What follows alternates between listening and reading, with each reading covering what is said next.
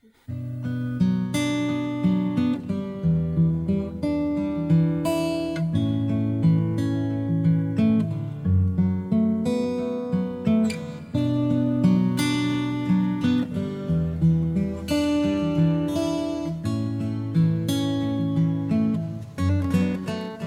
and welcome. You've tuned into the School of Ministry podcast. Paul is your Bible teacher today. He has years of experience as a pastor, seminary instructor, and more. Later, you will be given information how to reach us. If you have questions you would like addressed, let us know. Maybe you have a need in your life and want to know how the Bible gives answers that apply to us today. Feel free to contact us. Now enjoy the lesson. If you have your Bibles, open them please to First Chronicles chapter 12. I'd like to begin reading verse 30 through 33. It says, Of the sons of Ephraim, 20,800 mighty men of valor, famous men throughout their father's house. And of the half tribe of Manasseh, 18,000 who were designated by name to come and make David king of the sons of Issachar, who had understanding of the times, to know what Israel ought to do, their chiefs were two hundred, and all their brethren were at their command. Of Zebulun there were fifty thousand who went out to battle, expert in war with all weapons of war, stout hearted men who could keep the ranks. Stop right there. You know, the Jewish Bible doesn't separate First and Second Chronicles. And our actually Chronicles is at the end of the Jewish Bible. It finishes out the book. And that's because it does just that. It chronicles. They would translated the Jewish name for the book would be annals. The annals.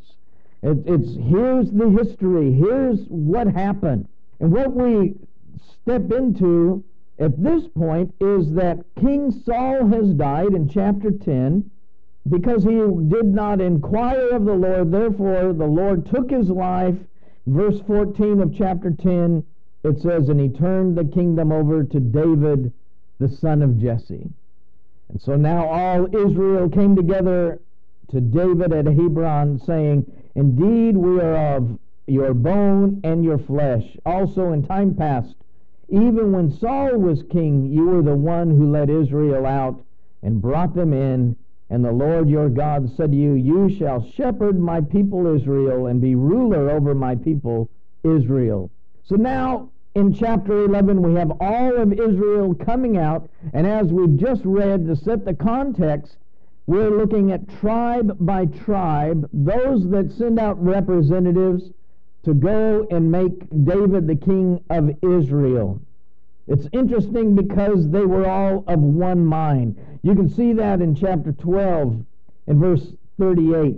It says, All these men of war who could keep ranks came to Hebron with a loyal heart to make David king over Israel, and all the rest of Israel were of one mind to make David king. So they were of one mind and of one heart. But I want us really to look at this is a, a, verse that I've loved. It's been a favorite verse of mine, and I've never preached on it. So I said, We're looking at a new year. This is a good time to look at this verse. And that's the sons of Issachar, the verse 32, and of the sons of Issachar who had understanding of the times to know what Israel ought to do. That's really where I want to focus today. Because it does speak about understanding. And that understanding is to have insight, to have skill. I love this passage because it talks about stout hearted men, talks about mighty men. By the way, stout hearted men, literally, it's heart hearted.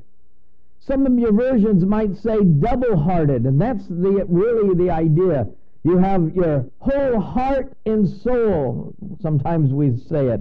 They were double hearted, they were undivided of their loyalty to stand for Israel, to stand for David as the king. They would stand in the ranks, even if it meant their death. I love the idea of that, how these were just sold out. They were loyal. They were decided this is what was going to happen. There there's some interesting things. Some of the ancient rabbis have written and said that, well, they didn't really understand all what was really going on. Here we see that Israel did know that the sons of Issachar had an understanding of the times, and they knew what Israel ought to do. They had an, a knowledge, they knew what should be done. We're living in a day and age where we might understand the political and the spiritual battles. And, and really, that's what Issachar knew. Some of the rabbis wrote and they said, well, these men had understanding of astrological times, so they understood this or that. But I don't think the context bears that out. I don't think the Bible speaks about that. I think that he really is talking about having a, an understanding to make the right decision and be able to put it into action. That's what the idea is. That we have an understanding of the times and we know what we ought to do. I want to draw that kind of application for us. That we understand the times and we know what we should be doing. You know, there was a, a company a while back that got a new insurance policy. And everybody signed up for the insurance policy, except for one man. He said, I'm not going to do it. Not going to sign up for this. I don't, don't want to have any part of that. So when the boss heard about it, he went down, found the guy, and he says, Is that your lunch box? Yes. Okay, pack it up. Are those your tools? Yes, those are my tools. Pack them up, turn them in. Go by the office, sign out, we'll give you your final check. The man says, Where do I sign up? Where, where do I sign? He says, Well, why did you change your mind? He said, I never had it explained to me that way before. You see, sometimes we've got to have the Word of God explained to us so we know we got to do something. We've got to move and have some action, you see. Sometimes we've just got to recognize and explain the scriptures, and I pray that every time we hear the Word of God expounded, it moves us to action.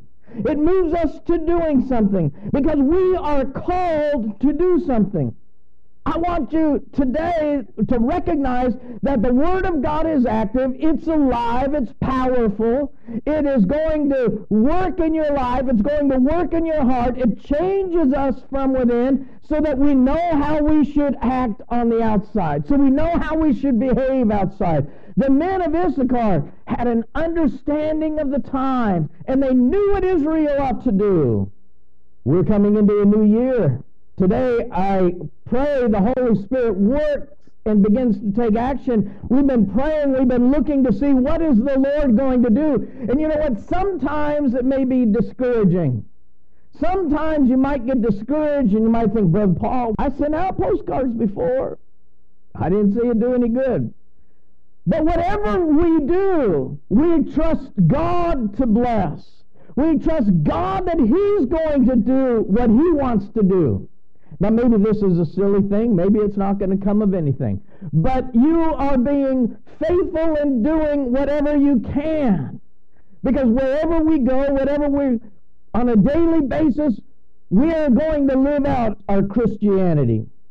We're heading into a new year, and I hope that we are men and women of understanding what we ought to do and that we're putting it into practice. I heard that the lowest ebb of the tide is at the changing of the tide. I think that's, well, the old saying of, you know, it's always darkest before the dawn. I don't want you to get discouraged because God is on the throne. God is in charge.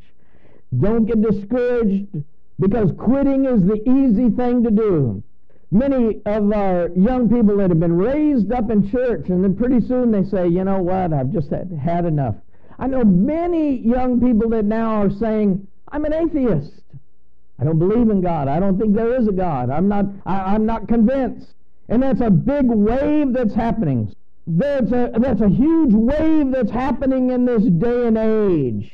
It's something that's going on. Quitting is the easy thing to do. And that's why I want us to look at reasons to believe because we hold to the things that we do for good reason. There is evidence. We can hold on to these things because it's true. But so many young people have quit church because it was the easy thing and they do not understand the times that we're living in. They do not understand really what's going on. There's plenty of people who have knowledge of the times, but they don't know what to do. I talked to one young man a while back, PhD. I'm wondering if PhD doesn't just stand for phenomenal dud because that's about what it was.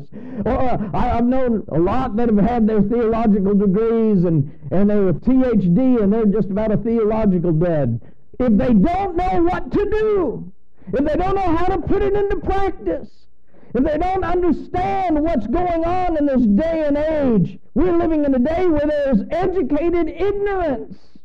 And it's a sad thing. One of the outstanding marks that Jesus spoke from Matthew 22, Jesus says, You do err, not knowing the scriptures or the power of God. You see, when we know the scripture, when we know the word of God, when we know the power of God, we stand. We go on. We march on. If a man does not know the scripture or the power of God, he's an ignoramus. He's ignorant knowledge of the power of God. We need to get in and understand the Scripture because the Scripture moves us to action. The Scripture always moves us to do something. We've been talking about, and we've gone through, you might say, Brother Paul, you belabored Revelation. But we talked about the promise of the return. The early church believed in the return of Christ. They were looking forward to it. They were looking forward to great things happening, and they were looking forward to the Lord bringing in the thousand year reign, the millennial reign. Not looking for a great society. Do you remember the story of old Rip Van Winkle? He went to sleep, and King George was on the throne, and he missed the whole revolution, and he wakes up and he's rooting for George. He's rooting for the wrong George missed old George Washington over there. So, you know, some there's lots of people that are waking up and they're rooting for the wrong George. They're rooting for the wrong ones. They're looking at the wrong place. We're called to start a revolution. We are called that in our life that we ought to be so understanding of the times that it's caused us to action that people ask us, why do you do that? Why do you live that way? Why is it? Because we haven't been asleep all this time. We understand the days and the age that we live in, and we understand that politics can't fix our world. It can't bring in a false millennium. You know, I think it was Will Rogers that said these politicians might really do something if it weren't for human nature. And I think that's pretty well true. We could really do something if it wasn't for human nature. But that's why we know the power of God. We know that it's only God can do it. And the promise of the return, it's not in meat and drink, but in righteousness. It's not to feel better, but to live in righteousness. It's not to bring in a great society, but it's to bring in righteousness and the power of God. The old Chinese proverb, you can't carve out of rotten wood. So true. We understand the history because we know that there's two advents. We know of, and the world has just recognized and remembered Christmas, the first coming. But we're looking forward to the second coming of Christ. We're looking forward to the promise of his return. We don't know when, and if there is a new year. You see, this world doesn't need changing. This world needs converting. This world needs evangelism. In Matthew 26 and 64, Jesus standing before the tribunal that was about to crucify him, and he says that he was coming back and that they would see him in the power sitting at the right hand of the Father. And then everything breaks loose. Boy, they begin to tear out their, their clothes, and he said, You've heard this blasphemy, and let me tell you that right there is undone. It comes to a boiling point. You see, when we believe that Christ is coming, we live accordingly. It causes us to live in a certain way. When we know the promise of the return, you know, our, our churches used to have watch night services for a lot of reasons, we got away from watch night services. One was because of the fog in this area. Another is because New Year's Eve is a pretty violent time to be out. But it's sad that we have forgotten that we're watching for the coming of the Lord. We used to have watch night services, watching and asking, is it today? Are you coming back now? Is there going to be a new year? People would just bring in the new year in prayer, in quiet, very solemn, looking forward to the coming of Christ. The early Christians believed in the return of Christ and they lived accordingly. The world needs to be evangelized. You know, we've had the world Constantinized, if I can make a new word. Constantine just decided he was going to bring Christianity and make it the tradition of the world, and he Constantinized the world. And the world needs Christ and to be evangelized. Hi, give me a moment to update you with a bit of information. You can reach us now at schoolofministryresources.org or biblelandmarks.com. You can also reach us at P.O. Box 837, Valley Springs, California 95252. Please contact us with comments, questions, or to receive handouts and printed material. We look forward to hearing from you. Now, back to the podcast. I remember Brother Cross was preaching down at CMBI one day, and he was preaching on the return of Christ. And oh, how Christ was about to come, and we needed to be ready. We need to looking, be looking for the imminent return of Christ. And a couple of the students afterward came up and said, Brother Cross, I can't get that out of what you preached. And he said, Well, of course you can't, because it's in there to stay. You see, the, the Word of God, it's in there to stay. It's there, it's permanent. And we ought to be praying for revival. We ought to be looking forward to revival. I, have only seen one real revival in my day, and that was in prison. And it was because of some of the things that had been going on. This was around 2006, 2007, 2008. And there had been faithful men that had been praying for years. And then that yard turned over, they brought in a whole new group of people. And this revival was amazing because in one year we saw about 200 men come to Christ. And we began to train them in discipleship. And then the next year we saw over 500 men come to Christ. The building, the chapel was about this size. As a matter of fact, the fire marshal got wind and came in and said, You have a maximum occupancy of 64 people. You got to go to dual services. You see, we had a real problem with prison overcrowding. I should say chapel overcrowding. If there's anything that ought to be overcrowded, it ought to be the chapel. It ought to be the church. Huh? Because, you know, we used to have to sit people all around here. There was a little uh, office right there where the foyer would be. And that we had people sitting out there. There was another classroom off, and we had people sitting out there. And the guards began to worry when so many inmates gather together, they got to worrying. So they said you got to have two services. The problem is, people would come to the first service, they didn't want to go back. They didn't want to go, they didn't want to leave, so they would stay and you would just get more people. So what did we do? Well, we took it out to the yard. Now, sometimes of the year it's beautiful. Ione is just up, so it weather's pretty much like this. We used to have to give out bags so that you could put your Bible in the bag when it was raining so you wouldn't get your Bible all wet. Didn't have umbrellas. But you see, that's what happens with revival. When you got 250 men standing around because, yeah, you could go watch football. It was on in the day rooms. You could go watch, but they wanted to hear and learn about Christ. I tell you, that's the only real revival I've ever truly seen. And it just grew and grew and grew. But it means that we can't sit and wait. It means that we pray and prepare. You see, the men of Issachar had an understanding of what Israel should do, and they knew the times. We know the times. We know the days and age. We can't sit and wait, but it's called for the faithful to go out and do the work. We need to begin to pray right now. We were at our daughter's this last week, and it was dark and dreary. There was a fog all over. And I noticed one of the weathermen got on and said, Only a wind from elsewhere can clear this fog. I think that's so true.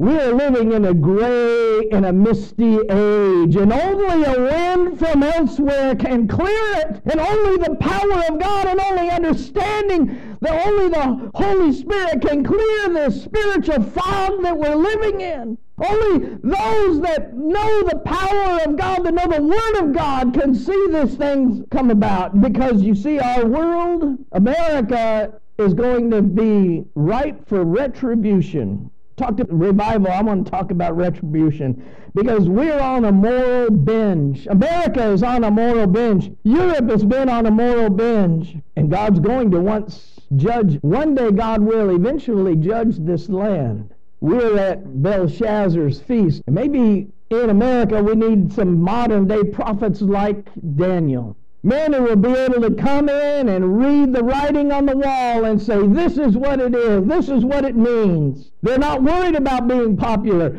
Daniel didn't come in wanting to be the life of the party. He came in and he says, judged, judged, and found wanting. You see, John the Baptist wasn't trying to be accepted by Herod. He didn't want to be a guest in Herod's palace. He was an inmate in Herod's prison. But he boldly reproved him Modern prophets today, we need men like Daniel that can read the writing on the wall, that can see that we have an understanding of the times and we know what we ought to do. You see, there's so much ignorance of the scripture today. May God give us prophets as such, like those of the Old Testament, that will stand and tell the truth. And I'm using the word prophet as forth tellers, not foretellers but speaking forth, disturbers of the peace, those that were the objects and the hated ones of the Jezebels. Remember old Jezebel, she hated Elijah. And King Ahab, when he saw that prophet Micaiah, he says, Are you the one who causes trouble? He said that to Elijah. You are the troubler of Israel. We ought to be troublers of America. I want you to be living in such a way that we could recognize, not to put people on the spot, but just show them the spot that they're standing on. See, sometimes they've got to recognize where they are. Oh, they have a bent to call out the trouble, and it brings conviction to the hearers. We are living in a day and an age where we need a revolution.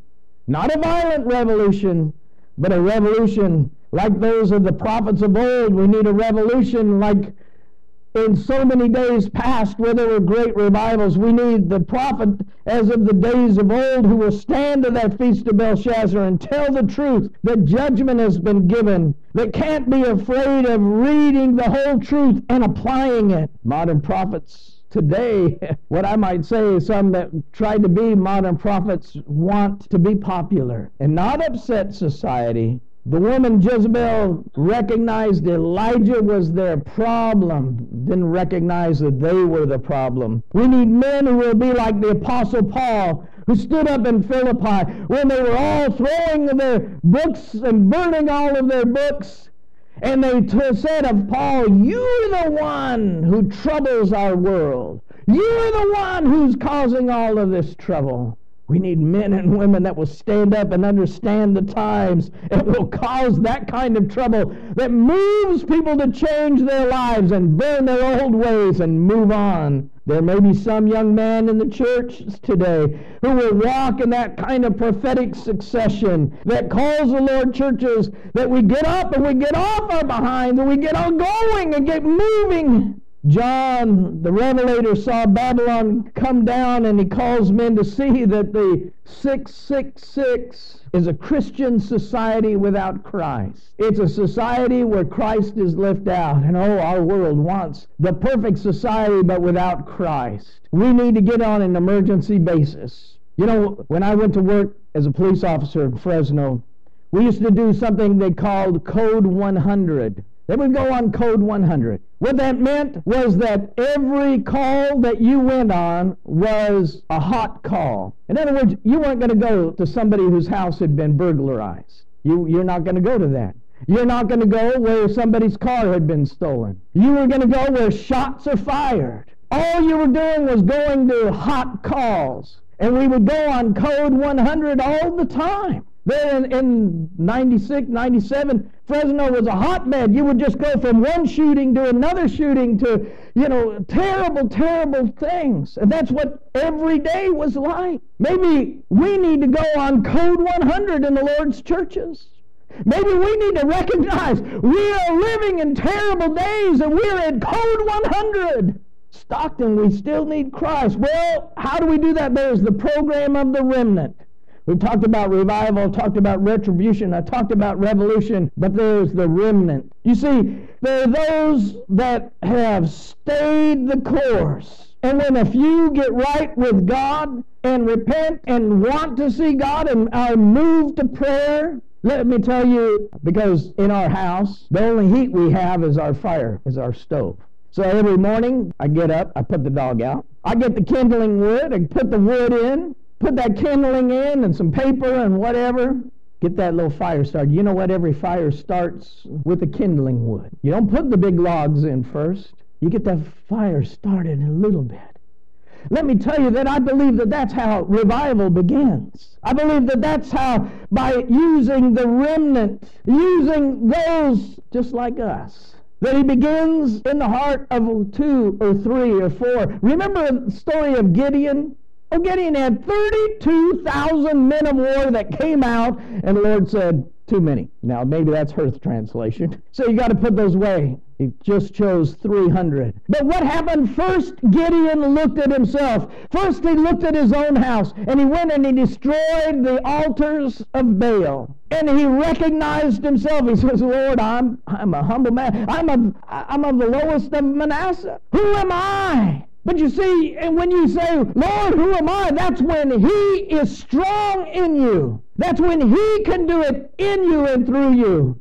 And remember, the Lord used those 300, but then He uses the 31,700 to bring about. If you read the end of the story, the other 31,700 come in and finish out. Up. You see, He begins with a few. The Lord chose 12.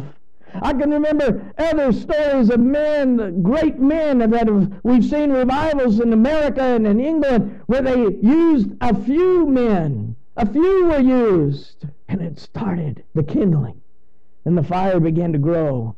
And the fire began to burn. You see, it starts with such a way where we're conscious of our own failures but we concentrated on the power of God. We're concentrated that God is able to do it. We've got to start with the kindling wood and know that the battle will be won because the battle is the Lord's.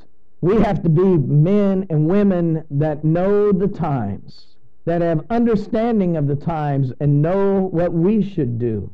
This church has great opportunities before. We have some some decisions. You need to be in prayer need to be looking to see what is the future of this church.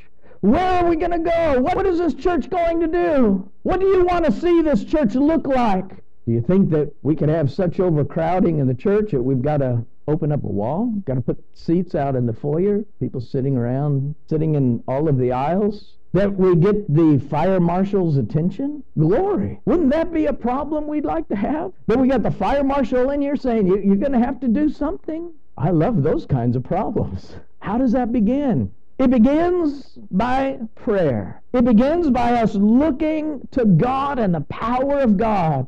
The men of Issachar had an understanding of the times and they knew what Israel ought to do. We have an understanding of the time. We see what's happening. We clearly know what's going on. Do we know what to do? Starts with prayer asking God, knowing the scriptures and putting them into action. It's that simple. It's not some complicated, some difficult thing.